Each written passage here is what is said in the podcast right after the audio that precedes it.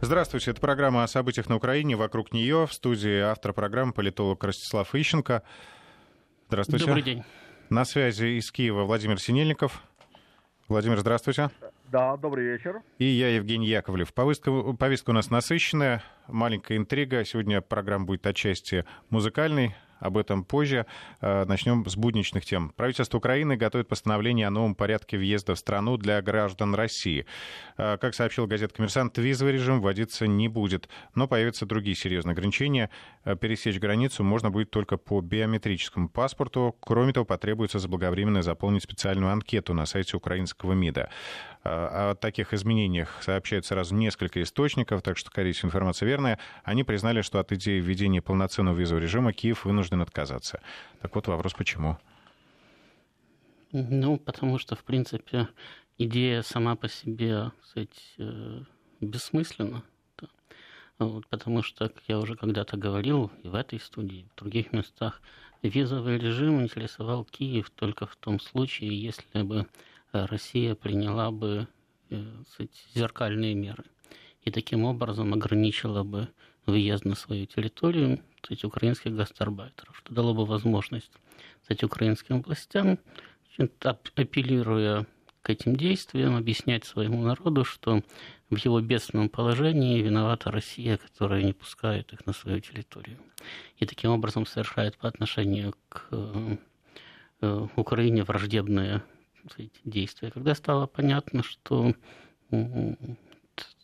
скорее всего да, зеркального ответа не будет, значит, э, собственно, сразу же и начал отрабатываться Министерством иностранных дел Украины этот вопрос о э, введении въезда по э, биометрическим паспортам и по предварительному уведомлению.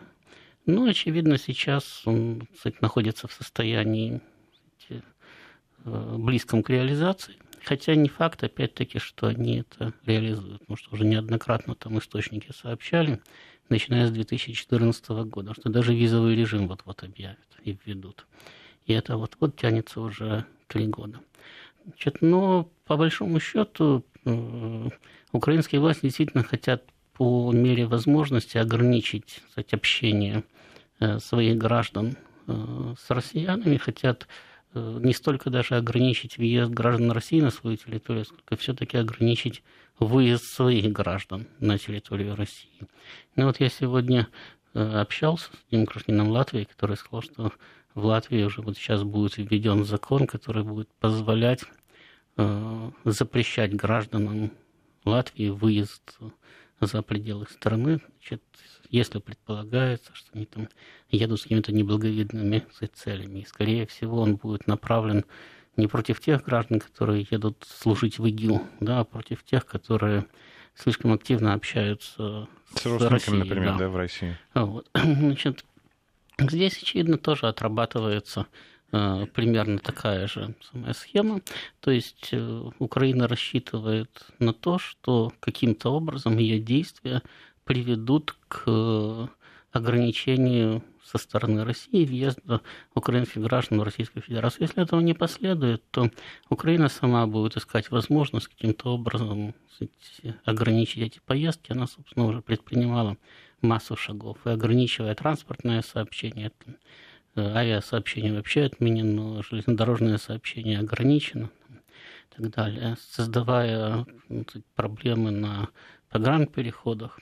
То есть в этом же направлении она будет работать и дальше, потому что э, даже не с каждым днем и с каждым часом, уже с каждой секундой сравнение ситуации на Украине и в России становится все больше и больше не в пользу официального Киева. И объяснить это там, мифическими военными действиями всем остальным он не может. Кроме того, его собственные сторонники, сторонники этого режима, все время спрашивают, а как же так, мы же ведем войну с этим государством, что же туда ездят. Причем там вот, э, э, доходит до того, что кто-то там, какой-то великий мудрец, я уже не помню, кто из украинских политиков, высказался до того, что если мы с этим государством ведем войну, то с ним нужен визовый режим. Хотя на самом деле государства, которые ведут войну, они не визовый режим вводят, они вообще отношения разрывают. Ну, такое вот оригинальное восприятие ситуации на Украине. Ну вот и э, глава СБУ Василий Грицак тоже заявил, что со страной, которой мы воюем, у нас должен быть визовый режим. А, ну вот да. он заявил, да.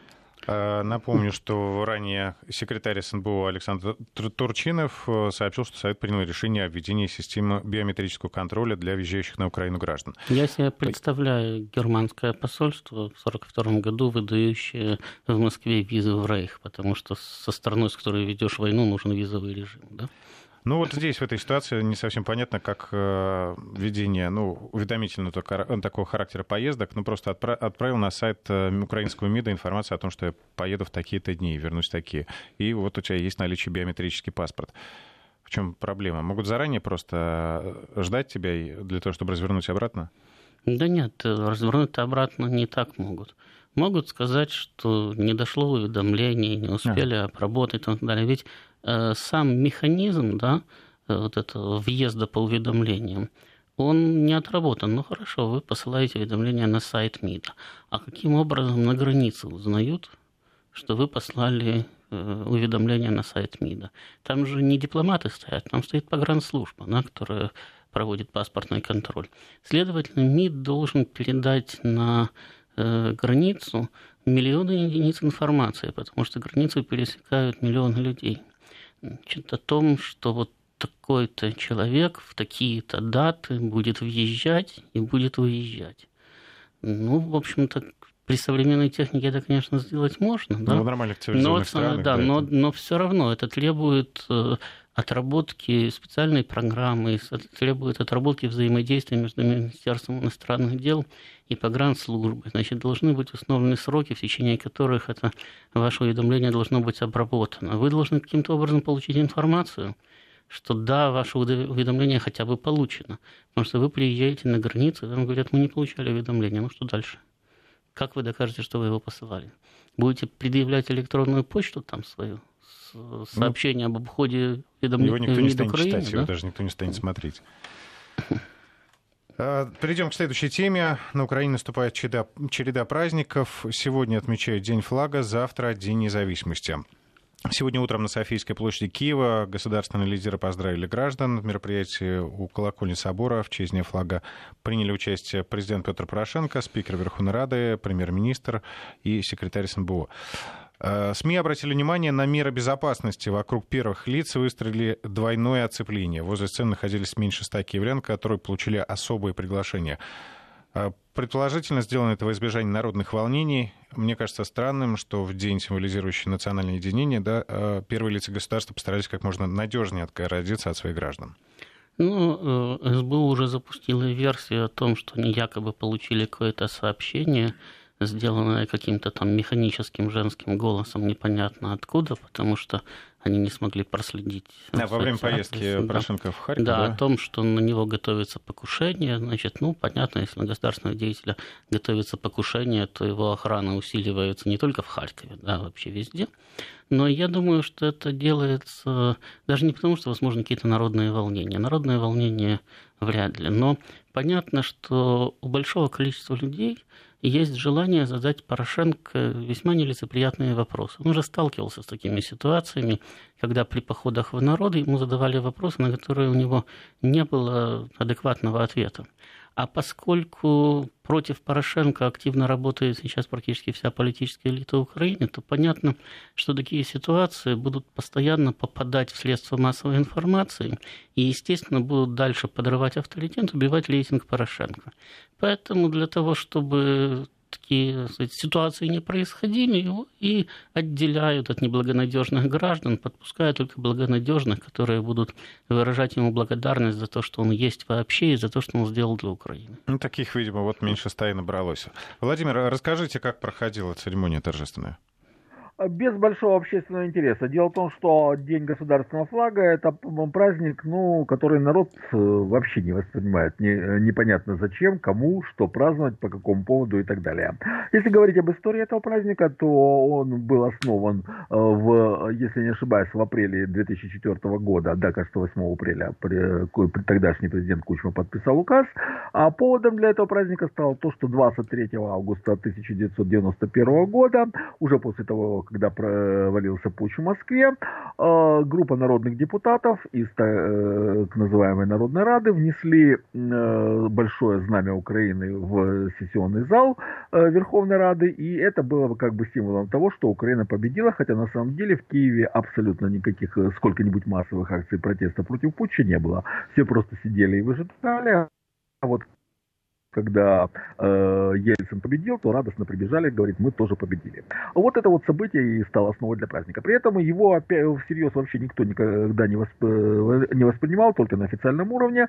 И то, что произошло сегодня, это такое абсолютно официальное официозное мероприятие. Был президент, был э, премьер, была вот эта небольшая э, кучка гостей, это 90 человек, э, э, которых сочли достаточно лояльными для того, чтобы присутствовать на этом празднике. А президент поднял э, государственное знамя под государственный гимн, произнес речь о том, что вот как это прекрасно, что у нас есть желто-голубое знамя и что враги Украины боятся его как черти Ладана. Он именно такое, употреб... такое выражение употребил, выразил уверенность том, что флаг Украины будет водружен на всех территориях страны, и на этом все закончилось. Больше это вообще никого не интересовало, кроме президента и премьера. Ну и телекамера. А, ну телекамеры, естественно, да. все это делалось под телекамеры. Угу. Завтра будет праздник отмечаться шире, да? Все-таки более да. Да, завтра будет э, День независимости, и будет парад военный, и это будет с большой помпой, поскольку предполагается, что там будет присутствовать министр обороны Соединенных Штатов, как-никак э, сам представитель старшего брата приехал, естественно, все будет сделано э, с большой помпой для того, чтобы показать ему э, боевые возможности украинской армии. Кстати, на Крещатике сегодня также состоялось открытие э, техники новейших вооружений украинской армии, которая, кстати, вызвало гораздо больше интерес у людей, особенно у мальчишек. Там огромнейшее количество детей в возрасте от 7 до 12 лет. Естественно, они пришли со своими родителями. Дети лазят по броне, фотографируются на фоне военной техники. Вот событие действительно вызывает э, э, у детей большой интерес. Ну, кто, когда не был мальчишкой, не тащился от таких вещей, когда можно полазить по броне настоящего танка. А, и так, э, ну, помимо, естественно, военного парада будет еще торжественное заседание с речью президента, и, естественно, все это завершится салютом. А, такова в основных чертах программа сегодняшних и завтрашних торжеств. Между прочим, посольство США на Украине уже выступило с поздравлениями ко Дню независимости, э, пожелав украинцам радостного праздника, мира и процветания. И э, интрига в том, что американские дипломаты надели вышиванки и спели песню с поздравлением на украинском языке. Предлагаю прямо сейчас и послушать.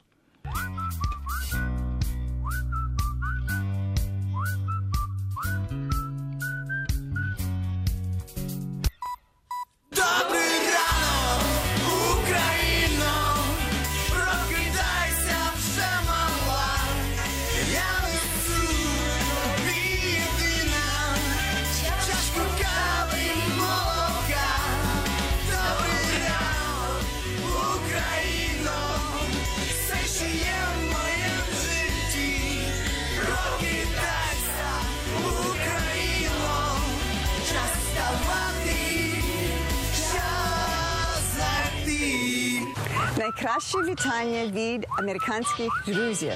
Міру вам і процвітання. Слава Украине! Так чувствуется, что поздравляют от души и искренне. А дружба, в общем, крепка американско-украинская. Вы знаете, говорить об искренности в дипломатических отношениях, ну это э, вряд ли такое там встречается. Политика э, и дипломатия построены как раз на хитрости, на интригах и на умении скрывать свои истинные чувства. И в данном случае тут действительно речь идет именно о таком э, вот искреннем пожелании, которое является только формально искренним. Ну, как давно, давно уже сказали французы, ничто так дешево не стоит и так дорого не ценится, как вежливость. Американцы это давным-давно усвоили усвоили. А вот если говорить о том, что э, об истории и действительно искренней помощи Соединенных Штатов Украине, то тут, знаете ли, вызываются, есть очень большие сомнения. А, во-первых, можно вспомнить историю э, э, с Павлом Лазаренко, который нашел убежище в Соединенных Штатах, причем э, он вывез туда огромнейшие деньги. Э, ранее называлась цифра, что через единые энергетические системы в конце 90-х годов в Соединенные Штаты было, э, вообще за границу было переведено 11 миллиардов долларов. Не знаю, насколько эта цифра достоверна, но звучала. А, и сейчас Лазаренко наслаждается жизнью э, где-то там в Калифорнии на своей роскошной вилле, а вот деньги его куда-то так делись и на Украину и не вернулись. Можно сказать, что ими в данный момент пользуются Соединенные Штаты. Потом э, участие Украина э, получила от Соединенных Штатов такой подарок, как э, Роман Зварич, э, человек, который э, занимал должность министра юстиции, возглавлял юридический отдел во время избирательной кампании Петра Порошенко э, и э, за, публично заявляет, что он является личным другом президента. При этом этот Зварич, э, когда он приехал на Украину в 1993 году, тогда э, один из вице-спикеров Верховной Рады заявил о том, э, Александр Ткаченко, э, Ткаченко заявил о том, что на Украину приехал ЦРУшник, возможно, так оно и было. Зварич принял украинское гражданство, но есть один очень интересный нюанс. Зварич э, в Соединенных Штатах был членом руководства Организации украинских националистов-революционеров, более известных как бандеровцы. И, кстати, вот это очень важный фактор, потому что диаспора в Соединенных Штатах, скажем, в отличие от диаспоры в Канаде, она сформули... сформирована не за счет выходцев из э, таких мирных поселян, которые выезжали в конце 19-го, начале 20 -го года из нищей Австро-Венгрии в богатую Канаду, а она сформирована в основном политическими беженцами после Второй мировой войны. Это эсэсовцы из дивизии Галичина, это бандеровцы. По, именно этим объясняется озлобленность американской диаспоры по отношению к России, и э, поскольку Соединенные Штаты беру, э, используют советников именно из этой диаспоры, то они имеют возможность влиять на позицию Соединенных Штатов, навязывая свое представление об Украине. Так вот, Зварич э, был тут министром юстиции, при этом он не имел юридического образования. В свое время был интересный скандал по поводу того, что он подделал данные о своем высшем образовании, а, но этот скандал, естественно, завяли. Это было еще, э, еще при Ющенко. Была скандальная история, когда еще в 1994 году его задержали на таможне за попытку перевести 15 тысяч долларов. Опять-таки эту историю замяли, но сейчас вот этот человек э, является одним из тех, кто влияет, плюс неофициально, на политику политику Украины. Если же говорить о последующих подарках э, э, Украине, то после Лазаренко и Зварича, естественно, это Екатерина Ющенко, э, сотрудница, вернее, Екатерина Чумаченко в девичестве, сотрудница, сотрудница Государственного департамента, которая как бы случайно познакомилась с тогда еще не президентом Виктором Ющенко, и потом стала его супругой, второй супругой, и как бы весьма и весьма активно влияла на политику Украины через своего супруга.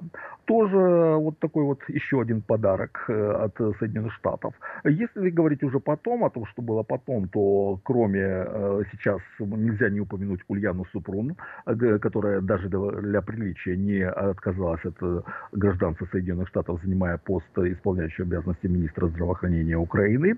При этом Ульяна Супрун в прошлом году в августе прошлого года, чуть больше года назад подписала, мы об этом уже говорили, приказ о возможности тестирования американской э, фармацевтической продукции, не прошедшей клинических испытаний за рубежом на гражданах Украины, так что она радостно превратила своих э, сограждан в подопытных кроликов для американских фармацевтов. Э, можно упомянуть еще, естественно, приезды американских визитеров во время событий, которые называют революцией достоинства в конце 13-го, начале 14 -го года и печенюшки, которые они раздавали на Майдане Британия.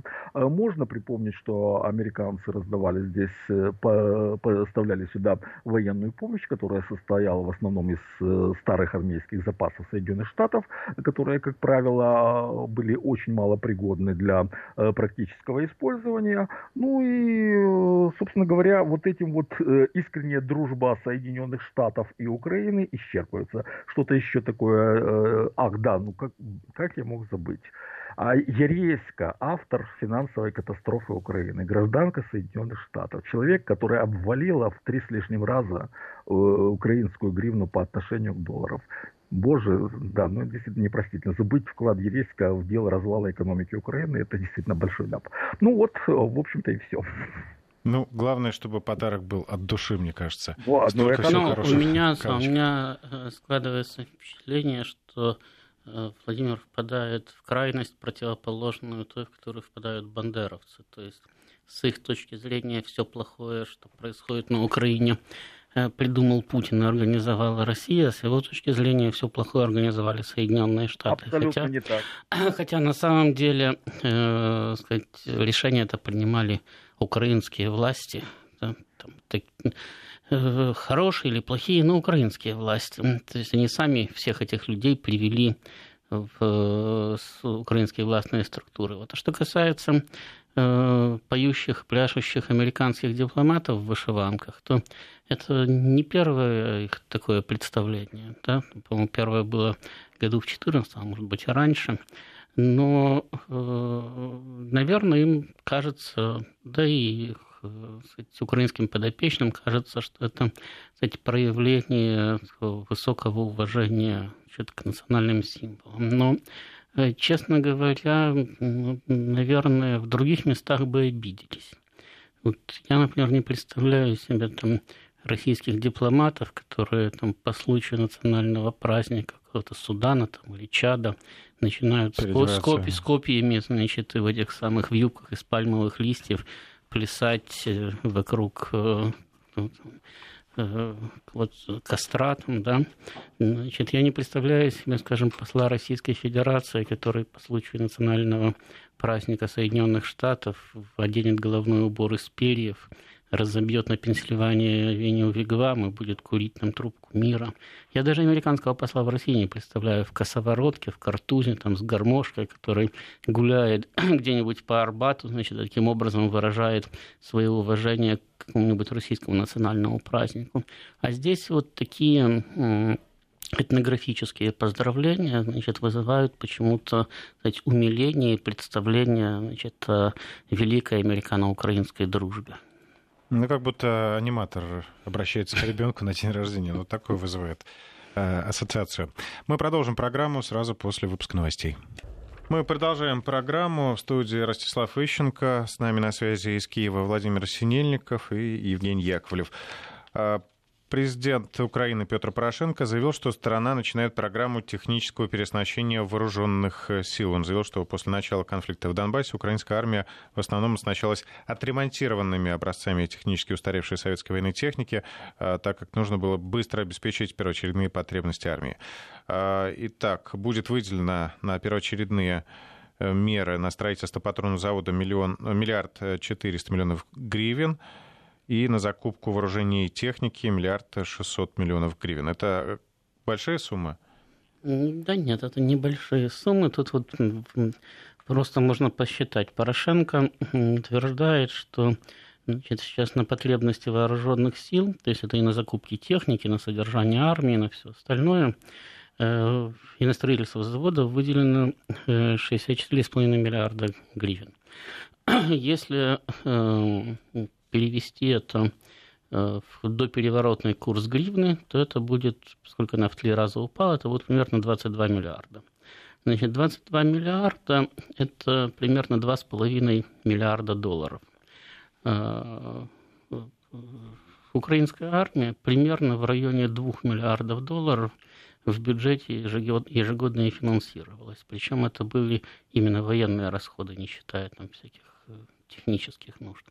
Значит, э, то есть э, как такового роста нет. Во-первых, потому что э, за это время была увеличена численность вооруженных сил. Все-таки сейчас Украина располагает армией примерно в 250-300 тысяч человек.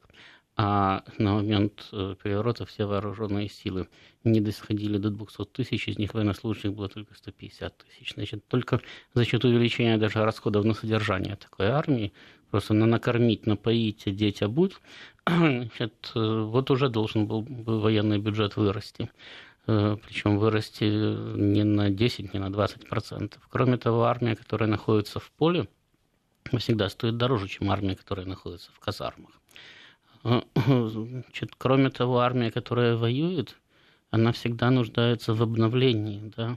Запас тех же самых боеприпасов, в ремонте техники и так далее, это тоже все стоит дороже. То есть, по большому счету, в переводе на доллары сейчас военный бюджет Украины ну, минимально должен был бы составлять 6, 8, 10 миллиардов долларов. Ну, составляет примерно ту же сумму, которую составлял э, при Януковиче. Это значит, что в целом на одного военнослужащего стало выделяться денег меньше, а не больше.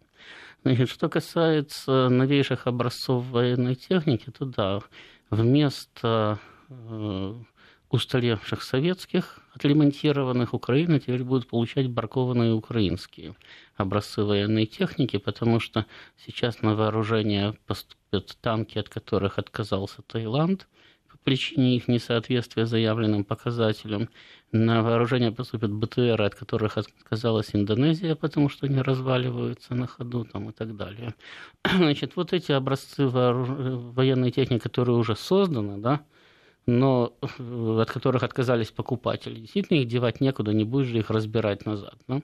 Значит, они теперь, очевидно, поступят на вооружение украинской армии для того, чтобы эти владельцы тех заводов, которые их создавали, не понесли уж слишком большие убытки.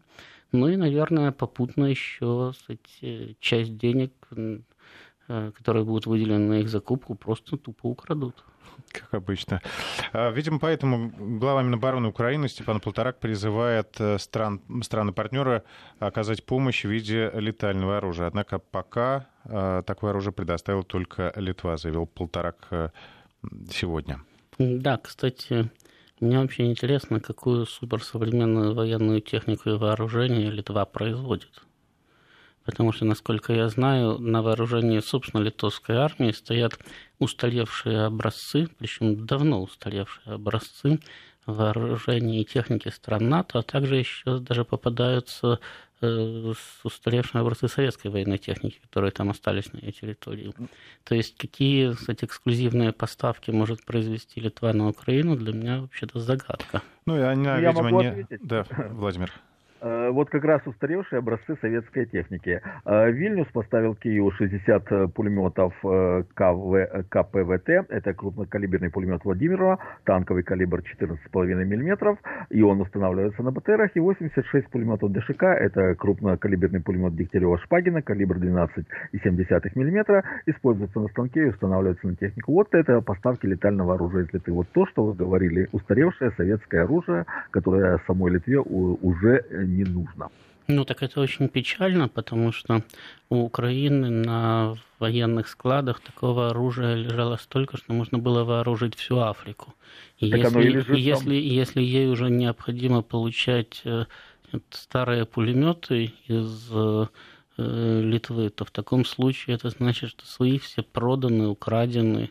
Значит, иначе ну, зачем же зачем завозить еще что-то из-за границы, если бы было бы у себя? А, ну так действительно продано и украдено. А дело в том, что Украина на протяжении -то 20 уже 6 лет торгует оружием по всему миру. Это все то, что из старых советских запасов. И если посчитать, сколько продано, там, очевидно, доходы Украины от продажи илlegального и нелегального оружия составляют многие десятки миллиардов долларов. Потому что э, вот изучали оценки, что после развала Советского Союза на Украине осталось военного имущества на 87 миллиардов долларов. Причем не нынешних, а долларов 91 года. Это как минимум в полтора раза нужно умножить. Э, и все это, как правило, в основном было распродано или разворовано, или распродано нелегально на черном рынке. Так что действительно вполне вероятно, если покупать старые советские пулеметы в Литве, то значит у себя уже ничего не осталось. Ну вот послушайте, Петр Алексеевич, между прочим, заявляет, что э, Минские соглашения дали Киеву время на восстановление боеспособности вооруженных сил. И он гордо об этом сказал, кстати, вот на вот этой выставке на Крещатике, да, про которую вы рассказывали, Владимир, э, где была выставлена военная техника цитирую, Минские договоренности дали нам э, остро дефицитное, так необходимое время для того, чтобы мы сделали военное строительство. За эти три года вооруженные силы возобновили боеспособность, нарастили оперативные способности, значительно и кардинально улучшили техническую оснащенность, выросли количественно и качественно. По всей видимости, Порошенко просто лучше знает ситуацию в своей армии. Ну, а что бы вы хотели бы, чтобы Порошенко который подписывал Минские соглашения и которого за это активно ругают в украинском политикуме, в обществе, э, чтобы он заявил, что в результате подписанных соглашений э, международное позиционирование Украины ухудшилось, а военные просто зашли в тупик, и теперь он не знает, как оттуда выбираться. Естественно, Порошенко будет говорить, что благодаря полученной передышке мы теперь, Сталин же говорил, что у него самая сильная армия в мире, потом, правда, поправился, сказал, в Европе. Значит, ну, понятно, в Соединенных uh-huh. Штатах самая сильная армия в мире, на Украине не может быть самая сильная, да, она вторая по силе после Соединенных Штатов. Порошенко и не такое скажет.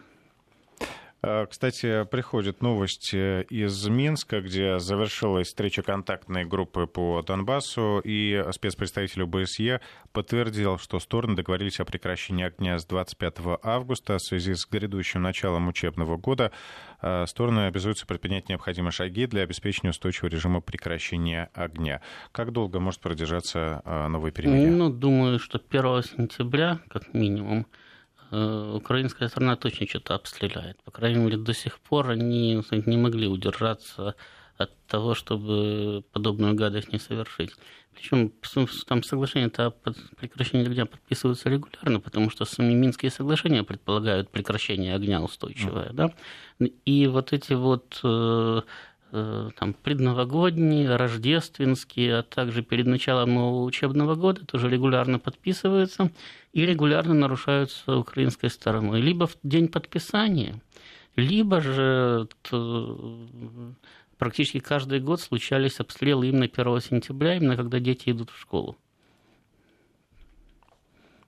Кстати, также комментирует э, представитель России на переговорах Борис Грызлов. Он э, отметил, что согласование режима прекращения огня стало главным результатом сегодняшнего заседания. Э, более каких-то серьезных договоренностей достичь не ну, удалось. Это не первое и не последнее соглашение о прекращении огня, потому что э, Минские соглашения предполагают, что самое первое, ну, что должно произойти на линии разграничения, это должен прекратиться огонь. Значит, потом должны быть, э, должна быть отведена тяжелая техника, потом должны быть разведены значит, войска, и потом должны выполняться кстати, поэтапно все пункты, там, включая обмен пленными всех на всех и так далее. Ни, одно, ни один из этих пунктов не выполнен. Это должно делаться раз значит, и навсегда, то бишь да, уже э, развести. Ни один из этих пунктов не выполнен, потому что огонь не прекратился. И постоянно вот сегодня сообщали об очередных даже не обстрелах, а боях. Да? Ну, понятно, что это боевые действия низкой интенсивности, но тем не менее постоянно ведутся обстрелы, ведутся боевые действия и так далее. Значит, э, естественно, каждый раз подписывается очередное соглашение, особенно по каким-нибудь там э, выдающимся датам, да, или к Новому году подписывается, к новому учебному году подписывается, э, к Рождеству подписывается, там, к Пасхе подписывается, и каждый раз украинская сторона его срывает, потому что просто ну, не хочет Украина прекращения огня, потому что как только будет выполнен один пункт, Минских соглашений, надо будет выполнять следующие пункты Минских соглашений. Когда будет выполнена военная часть, надо будет выполнять политическую часть Минских соглашений. То есть надо будет э, определять особый статус Донбасса. Э, фактически надо будет проводить федерализацию страны. Украина этого просто не выдержит. Поэтому они саботируют даже первый пункт. Пока стреляют, значит, все в порядке.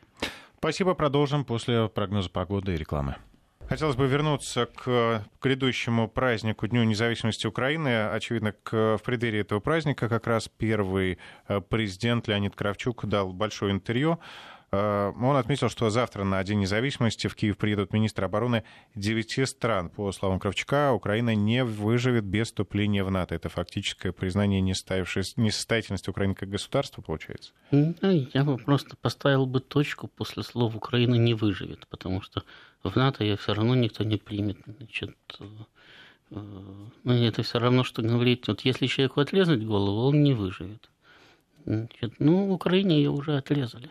В НАТО ее принимать не собираются, э, финансировать ее не собираются, поддерживать ее серьезно не собираются, своих э, своей ресурсной базы нет, она полностью уничтожена, причем руками самих же украинских правительств, которых, в общем-то, никто к этому не принуждал, они так грамотно управляли страной. Значит, поэтому, да, в этом отношении Кравчук абсолютно прав. Если, если что-то не случится такое, что вдруг кто-то возьмет Украину на содержание, поэтому он и говорит, без вступления в НАТО. Ну, то есть приняли в НАТО, значит, нельзя же допустить, чтобы вдруг страна НАТО взяла и исчезла с политической карты мира. Как-то не камильфо для всего блока, да? Значит, uh-huh. предполагается, что в таком случае, ну, приняли, будут каким-то образом содержать. Значит, э, ну да, вот это единственный выход. Только все-то остальные натовские страны, они беспокоятся о своей безопасности, а не об украинском будущем. А принятие Украины в НАТО, в общем-то, эту безопасность резко снижает. И не только потому, что у Украины есть территориальные споры с Россией. значит, что предполагает конфликт. Ну и зачем, собственно, НАТО потенциальный военный конфликт э, с Российской Федерацией? Но еще и потому, что сама Украина находится в таком состоянии, что ей нужны не только деньги, ей нужны войска НАТО для стабилизации ситуации – и ей нужны, по сути дела, и надо внешнее управление со стороны стран того же Европейского Союза, потому что свои собственные элиты доуправлялись уже до, до ручки. Значит, ну, то есть вам предлагают взять на себя ответственность за 45-миллионную страну. А зачем? То есть что это вам, собственно, дает? Вот даже когда у нас в России начинают говорить, ну, там американцы могут построить свои военные базы на Украине, там привезти туда кучу танков, там натыкать ракеты и так далее. Но дело в том, что еще при Кучме американцы могли спокойно построить свои военные базы на Украине, завести туда танки, натыкать ракеты и так далее. Украинская власть не собиралась сопротивляться таким предложениям, если бы они были сделаны. Наоборот – украинские власти и при Кучме, и при Ющенко и намекали, и прямым текстом говорили, а что бы вам здесь какую-нибудь военную базу не организовать, что-нибудь в аренду не взять. Ну, договорились только до того, что вот там на э, украинских полигонах, там на широком лане, значит, проводятся регулярно совместные учения, куда периодически страны НАТО присылают то взвод, то роту, то иногда там, чуть больше своих солдат. Значит, ну вот приезжают они на неделю, две, на три недели и уезжают. Все, это фактически да, ну и проводятся вот эти военно-морские учения Сибриз, но это не только с Украины, это, в общем-то, достаточно широкое э, мероприятие, в них когда-то даже Россия участвовала давным-давно, когда еще с НАТО были нормальные отношения. Все, значит, э, поэтому смысл в э, Украине для НАТО аж никакой, не только для НАТО, вообще для европейских стран, для Соединенных Штатов. Значит, э, они не могут ее безболезненно для себя, так сказать, ликвидировать, да, они не могут сейчас совершенно безболезненно для себя сделать вид, что они вообще не знают, что там происходит, и вообще украинский кризис – это не их дело. Значит, поэтому они вынуждены каким-то образом в нем участвовать, каким-то образом в этом деле вариться, каким-то образом вести с Россией переговоры. Значит, и понятно, что раз уже они в этом, в этом дело втравлены, то они хотят за Украину что-то получить но они совершенно не собираются ее не сохранять, они не собираются восстанавливать э, ее экономические возможности, ее политическую структуру, потому что если бы им нужна была бы политически, экономически, в военном плане сильная Украина, они бы это все бы не разрушали. Ведь это же по их рекомендациям, под их чутким руководством украинское государство, включая все составляющие части, военную, политическую, экономическую, дипломатическую, было попросту уничтожено, да, и финансовую тоже. То есть, если бы не самое не э, западные рекомендации, не западное давление откровенное и даже не западное управление прямое в последние три года, то Украина бы себя бы чувствовала бы значительно лучше, чем она чувствует себя сейчас. Поэтому люди, которые что-то целенаправленно уничтожали, воссоздавать это не будут. Поэтому пожелание Кравчука – это в пользу бедных. Он, конечно, говорит совершенно справедливые вещи, но они нереализуемы. Кстати, еще из его заявлений э, мысль, наверное, здравая. Он назвал бессмысленным и оскорбительным для украинцев решение приглашать иностранцев на государственные должности. Кравчук назвал этот шаг популизмом, и, по мнению экс-президента, иностранцев можно приглашать только в качестве советников, но не министров. Да, безусловно, но хотя бы потому, что э, являясь министрами, не являются членами кабинета министров, то есть коллегиального органа, который принимает практически все стратегические, не только экономические, но и политические решения. Только внешняя политика является э, исключительной прерогативой президента.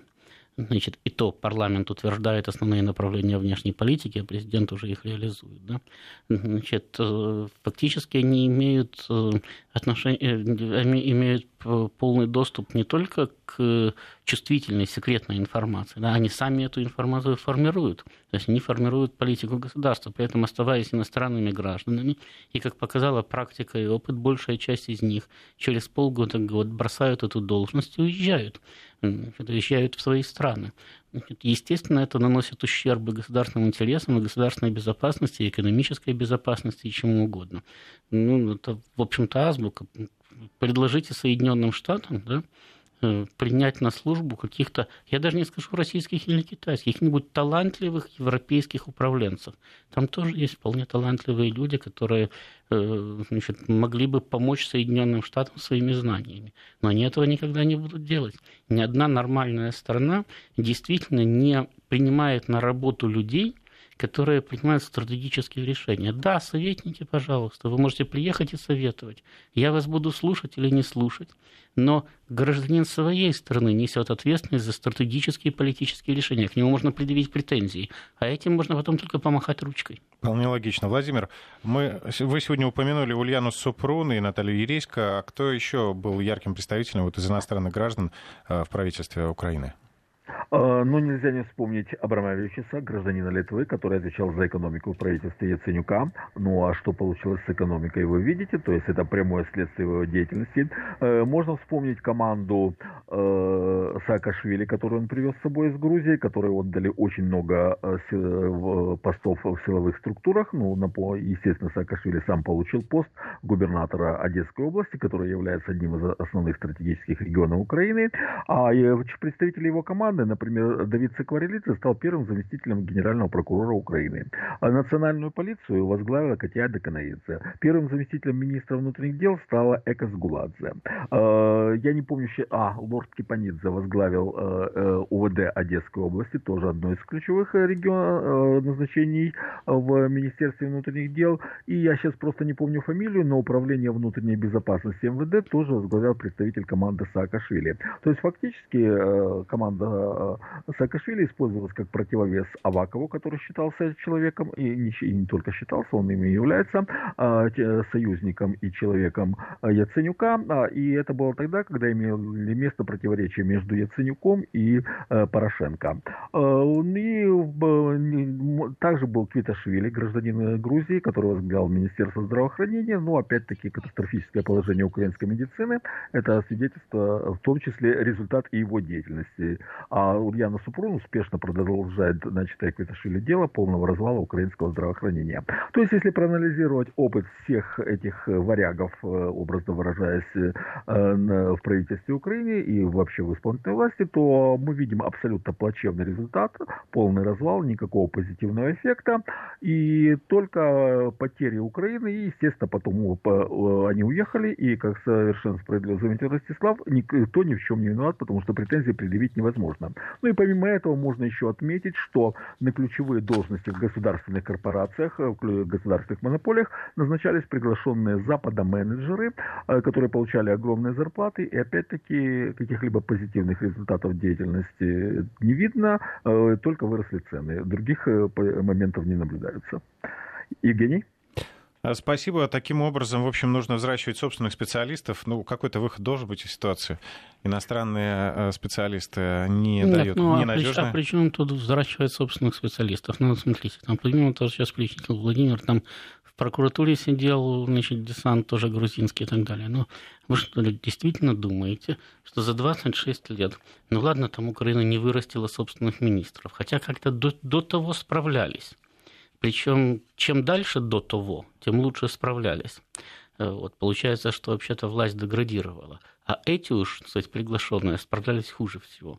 Но она не вырастила собственных замминистров, она не вырастила собственных начальников управления, она не вырастила собственных прокуроров, она не вырастила собственных руководителей просто предприятий, потому что, ну, если приглашают руководителя Укрзалезницы, там еще кого-то там, и так далее из рубежа, то есть получается, что там вообще нету ни одного управленца, да, это самый сознательный подход украинской власти, почему действительно подход популистский, плюс попытка с их помощью поделить в свою пользу деньги. Спасибо, Ростислав Ищенко, Владимир Синельников. Будем продолжать искать выход из киевского тупика.